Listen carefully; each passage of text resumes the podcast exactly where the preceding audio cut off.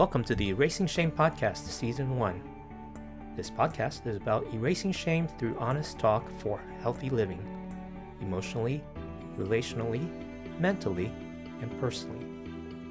Visit our website at erasingshame.com for links to like us on Facebook, follow us on Twitter, and subscribe on iTunes and YouTube. Now, let's have an honest talk for healthy living. Hi, everyone. Welcome to our podcast, Erasing Shame Honest Talk for Healthy Living. I'm your host today, Eunice Lee, and um, I am joined by our guest, Mar- Dr. Martin Hsia. Um, Martin is a clinical psychologist and health consultant. He specializes in helping people overcome anxiety in all forms, including obsessive compulsive disorder, and insomnia. He practices the cognitive behavioral therapy of Southern California in Glendale, California, and hosts the podcast Psych Rally. So thanks so much um, for coming today, Martin. We're going to talk a little bit about anxiety and shame. Um, so you know we've we've talked a little bit beforehand, but I would love for you to just describe what you do professionally, what your areas of passion are, and yeah, and just a little bit about yourself.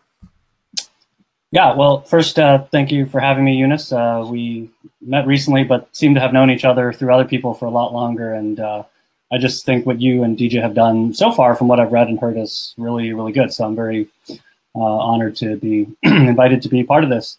Um, uh, you know, I'm a psychologist, as you said. I'm a therapist.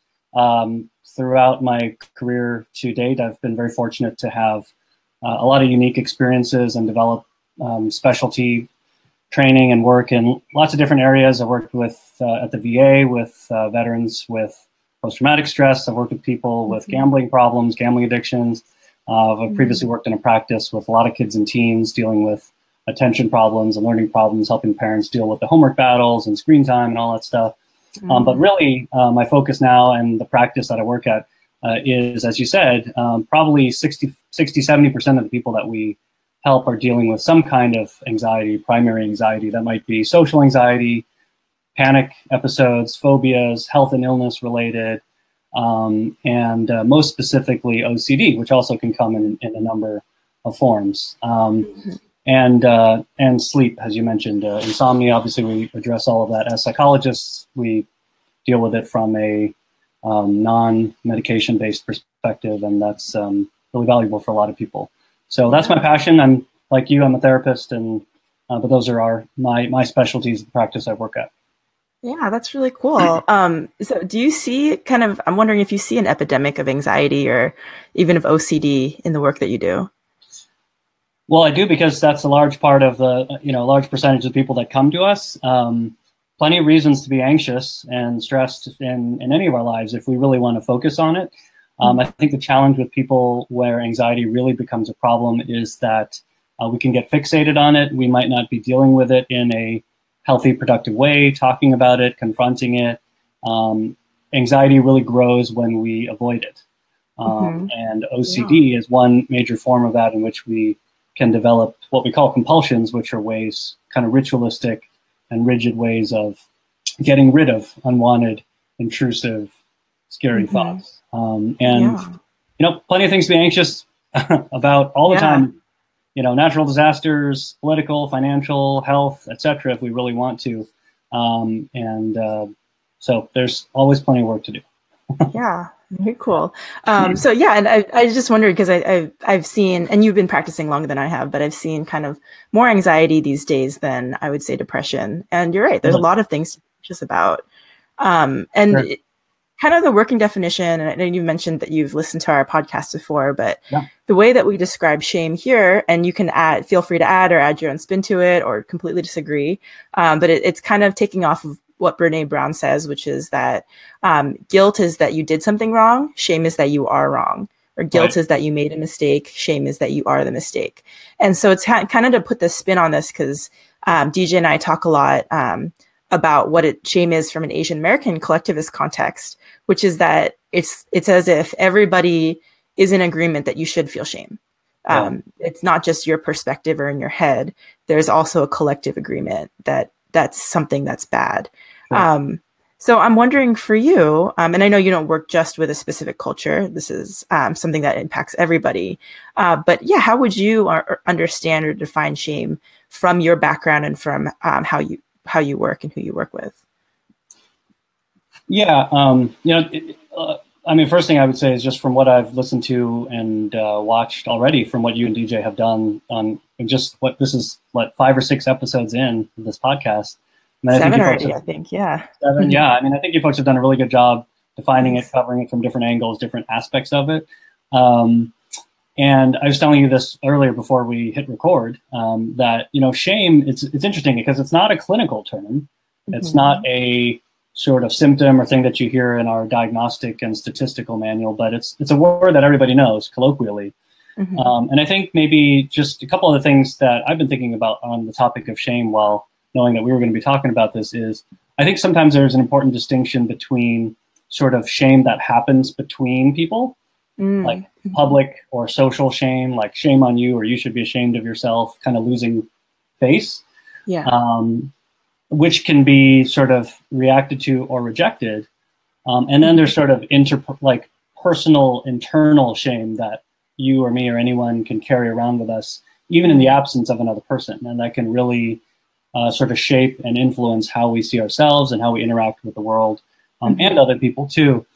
Um, a few months a few months ago, there was uh, there was a story in the NFL, and mm. um, there's a quarterback named Cam Newton who, uh, you know, was very unfortunate. He, and, and after a game, in a post-game media conference, he made some very, very sloppy and unfortunate sexist remarks. Mm. And uh, you know, of course, the the media and Twitter and the NFL kind of came out, you know, denouncing those remarks and being critical. And not long after that, I saw an interview of you know some ESPN sports commentators talking, and one of them was a woman named Sam Ponder, a mm-hmm. female sports commentator, and you know she would have been well within her right to just be outraged and go all out on on Cam Newton's comments. Um, but what she did with it was actually really, it's, I promised on the topic of shame, but um, was was very, um, I think, pithy and articulate. And basically, what she said is, you know, I, you know, I could call out, call him out, and just criticize him and come down on his comments, call him, uh, you know, whatever it is. But then I'd just be perpetuating the cycle of mm. criticism and fear and anger and hate. And mm. then I'm not I'm stooping to that level. So mm. she said, you know, what I'll do instead is because and she said this, she said, shame alone makes people hide, not mm. change. Mm. And that mm-hmm. it's really relationship and exposure and conversation over time that opens up minds and changes hearts. And I just thought that was very big hearted yeah. and graceful of her and kind of illustrated this point of how, you know, shame can restrict and it, and it causes us to hide and brings about mm-hmm. fear and pressure in not a encouraging uplifting way yeah um, oh totally yeah i really like what she said too about how you know there's the opposite that is what kind of brings understanding and healing yeah. and we need that in order to to thrive and to heal um, so from what I'm under, we know that as therapists too. Mm-hmm. what we do, yeah. yeah. And so it sounds like there's kind of two types that you you outline, which I really like. It's the the relationship we have with others, and then the relationship we have with ourselves. Yeah. Um, and shame can live in both of those things. And I think sometimes we either live too much in one or the other, or we think shame is all in our head, or shame is all between people. Um, but I like the distinction you made. Um, well, and I think it could be very much both and, and they mm-hmm. they can certainly intertwine based on the people in our lives and the choices we make too. Mm-hmm. Yeah. Yeah, so I'm I'm thinking with you know with specific compulsions, um, like for example, you know, skin picking, trichotillomania, or, or you know, hair pulling. These like kind of little things that impact people on the daily basis. That um, I've known people with these things, and it's it's been tough for them to even come out, much less um, some of the deeper compulsions or deeper obsessions or social anxiety or panic disorder. Um, I mean, how does that play into your work when working with clients that have these compulsions or these uh, these anxious behaviors? Boy, yeah. Um, well, I think you know you hit on some good examples. I'll share a couple others. I mean, you mm-hmm. can let's think of OCD. If you are a this shouldn't be too hard. If you're a recent mother, mm. first time having a baby, and you are holding this precious, dependent, um, innocent, beautiful little thing that you love and you're bonding with and you're nursing, just a couple days old, and then all of a sudden you have start having thoughts of how easy it would be to drown this baby while giving mm-hmm. him or her a bath. Mm-hmm. And then you think, what, what, why am I having this? I don't want to do that. But then, well, let me stop thinking about this. And then we get into this cycle of having a thought and avoiding it, thinking that I might really want to do that. And then like, why, what kind of mother am I that I'm having this thought? Mm-hmm. Right. Um, and the shame that can be attached with that. Yeah. Another example would be imagine if you're a high profile uh, minister or spiritual leader, priest mm-hmm. or pastor, and and then you just start having thoughts for whatever reason that um, I'm going to go to hell if mm-hmm. I don't say a prayer a certain way or a certain number of times, and my salvation is in jeopardy if it doesn't feel right.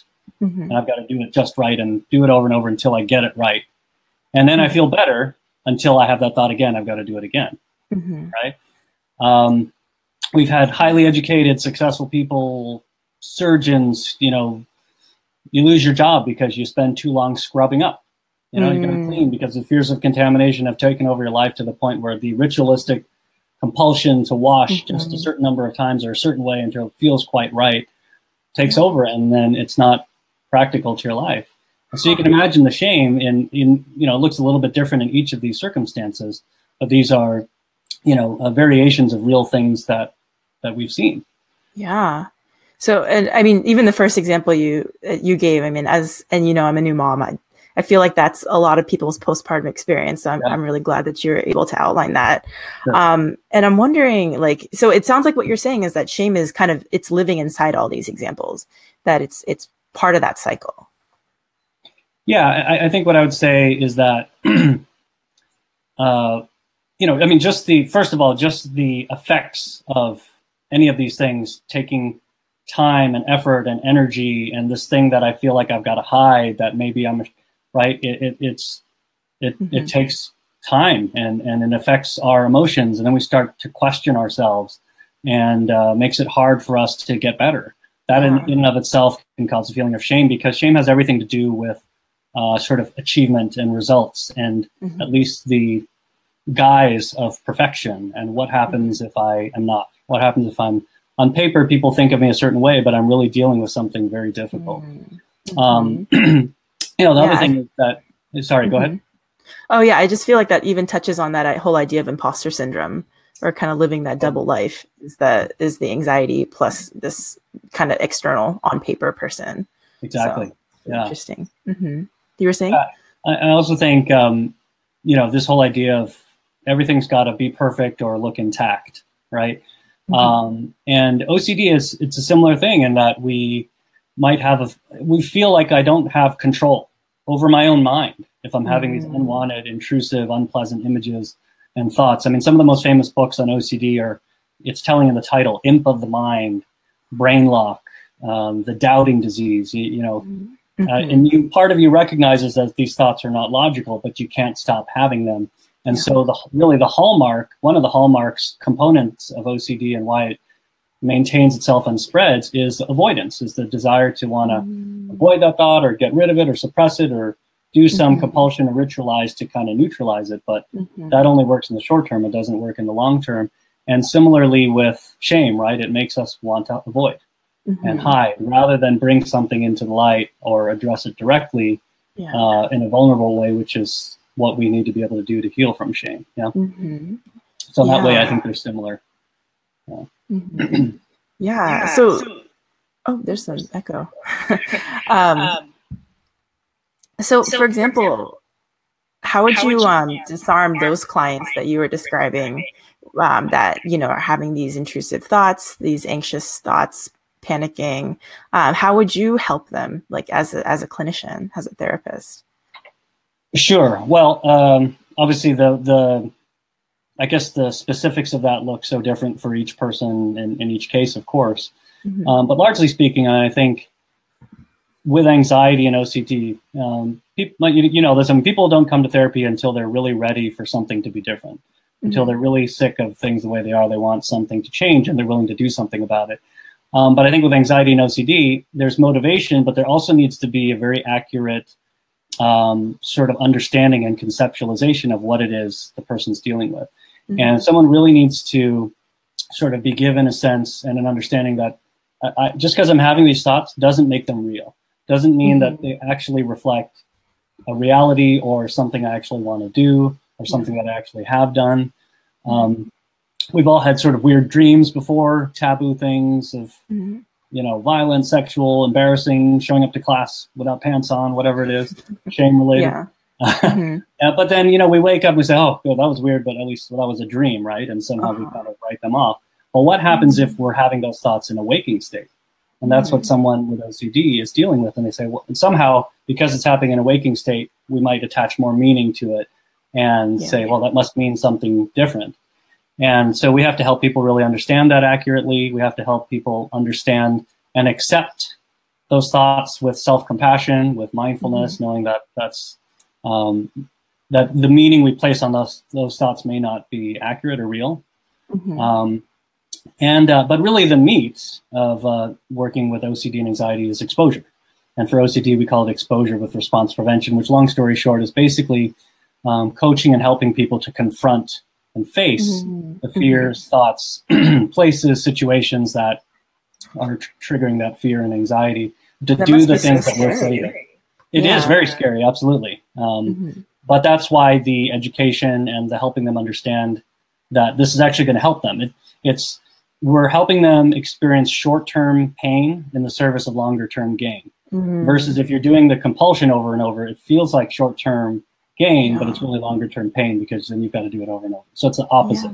Yeah. yeah. So I, I, feel like that's really um, that's really important too when it comes to um, shame work. Is that in the short term it feels more painful to oh. approach it and to confront it, um, but in the longer term um, there's more freedom. And that's kind of what we're hoping to do with this podcast. And it sounds like that's what you get to do every day with your clients.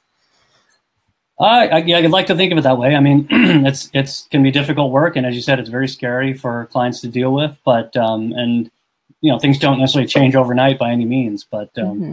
you know, it's very rewarding work, and uh, to help people and to see, you know, be part of people's journey from being, you know, closed off in their own house yeah, isolated from other people, having lost jobs, marriages, and then be able to be living their lives again. I mean, that's mm-hmm. work. Yeah. Um, so, well, I, I've, I've a question for you in terms of you know as as we compare as you talk about what you do with anxiety and OCD and as we talk about shame, I'm seeing there's so many parallels. And so I'm curious for you if someone were listening that had certain, um, you know, patterns that you would might define as um, OCD anxiety, anxiety, but just didn't know. They just thought that's what life was like. How would how would you, um, yeah, how would you kind of describe it or help them understand that they might have anxiety or OCD? Yeah, um, I guess the funny thing is the way you ask that, Eunice, is like I think for the most part, people who are dealing with anxiety know they're dealing with anxiety because mm-hmm. it's uncomfortable. Mm. Right? The temperature is hot, and I want to get out of this. Mm-hmm. And the best way that typically people with anxiety know the most natural response is to avoid the thing that makes me feel anxious, whether mm-hmm. that's a thought or an image or a place or a reminder of something, uh, a place where I had a panic episode, uh, a situation that involves other people where I felt judged or nervous. Mm-hmm. Um, and, and so um, typically, I mean, pe- people know that something's wrong. And, and mm. especially if it's, again, taking up real estate in their lives, inhibiting them from working towards goals that they might have personally, professionally, relationally. This is where the shame piece comes in, right? Uh, mm-hmm. Another place where it comes in is like, you know, I, everyone says that I am, you know, capable and smart and mm. attractive or whatever, and I'm not meeting my potential, or life isn't happening um, a- along my timeline or the way yeah. along the, the time frame that I expected, and then mm. I feel shame about that, right? And yeah, I, um, I, bet a lot of transitional young adults and totally. 20s people can relate to that. Yeah. 20s, 30s, 40s. I mean, uh, us in different ways. Just humans, um, yeah. As humans, but you know, when you when anxiety and OCD really has a hold on someone's life, I mean, it's gonna it can really restrict things even more. And so I think you know to tie things together, I'd say you know there's no you know there's a stigma about mental health issues. There's a stigma about getting help. mm-hmm. about going, getting to therapy. I think that's changing and different in some circles, but even even I know, I mean, even being in a big city like LA, this just stigma. People, some people are okay with it, but a lot of people like, oh, you know, I'm not, I'm not crazy. I don't need help. I'm going to seek a professional. Um, mm-hmm. And you know, I think sometimes that's true. There are a lot of things that we can improve and get better on and change with making good life decisions and taking care of our health and relying on support of good family and friends. But there's a lot of things that I think really do benefit from professional help. Um, and, and, really, it's not either or. It could be both and. I mean, uh, you can have all the great support and tools around you. Um, but I'd like to think that the right professional and the right help at the right time can really expedite the process of recovery and getting better and taking one's life back. Yeah, so, definitely. So, what would you say to people that are on the fence about therapy? Um, watch the moments of meaning videos on YouTube. That's one thing. Uh, I don't know if I told you about this, Eunice. Myself and a few other colleagues in the Pasadena area uh, sort of um, took de-identified uh, stories of things that have happened in therapy and sort of told them mm. live, and they were recorded and edited and uh, put online. So they're on YouTube. Moments of meaning. Um, uh, we, you know, on Psych Rally, the, the show that I do, the podcast, I've had people tell their own stories of recovery, dealing with various things, mm-hmm. gambling, alcoholism, trichotillomania, mm-hmm. uh, post traumatic stress, and how therapy has helped them. Um, you know, there's no shame in it. And you and I know, I mean, as again, as therapists, uh, I mean, we, we see it as sacred territory, as a secret, as a sacred conversation.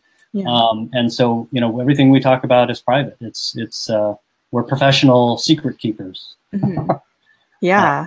yeah. I think I think that that point is so interesting because I've had people ask me before when they find out what I do professionally, ask how is that different from talking to a friend, or sure. even does that mean that the people you talk to or you know going to therapy means you don't have friends? Like shouldn't that be what friends are for? But it's sure. such a different feeling when you're there and you're sitting across from someone uh-huh. and you're seeing them and you're meeting them sure. and you're letting them meet themselves for the first time that mm-hmm. I think that there's so much more uh, kind of richness in that. I think that we should all like, be able to experience those sacred moments together. Sure. Yeah, yeah. and I think uh, you know a friendship is reciprocal. Mm-hmm. You know, like if I'm gonna, you know, just if I'm gonna make one hour you and me talking and it's all about me, and we do that over and over again, at some point I'm gonna wear you down. mm-hmm. I mean, unless we trade hours perhaps but mm-hmm. you know with therapy it's it's it's definitely personal because we're talking about very precious sensitive vulnerable personal things but it's at the end of the day it's a professional relationship we're still mm-hmm. you know hired um, yeah. and, and i also think uh, you know people say that there, there's something about like this space this place this time and this person that i go to talk with it's just about me and might, that might seem you know, egotistical or narcissistic, but um, there's a reason why we do what we do, and people mm-hmm. Come to us um, because that's something special.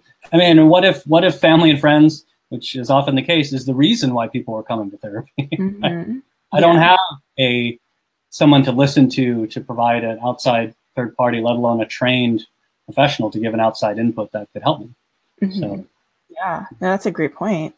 Yeah. Um, and I think that's a lot of you know I see a lot of um, young adults, and that's sometimes what what it is is they come in because it's really hard to figure out how to launch with parents that can't let go or with um, family members that are are really difficult to be with, and so I think that's that's a really good point. Um, yeah, well, and add another piece, Eunice, with younger mm-hmm. younger folks, I should say, in yeah. teens and twenties, is you know what if most of my meaningful interactions are over text?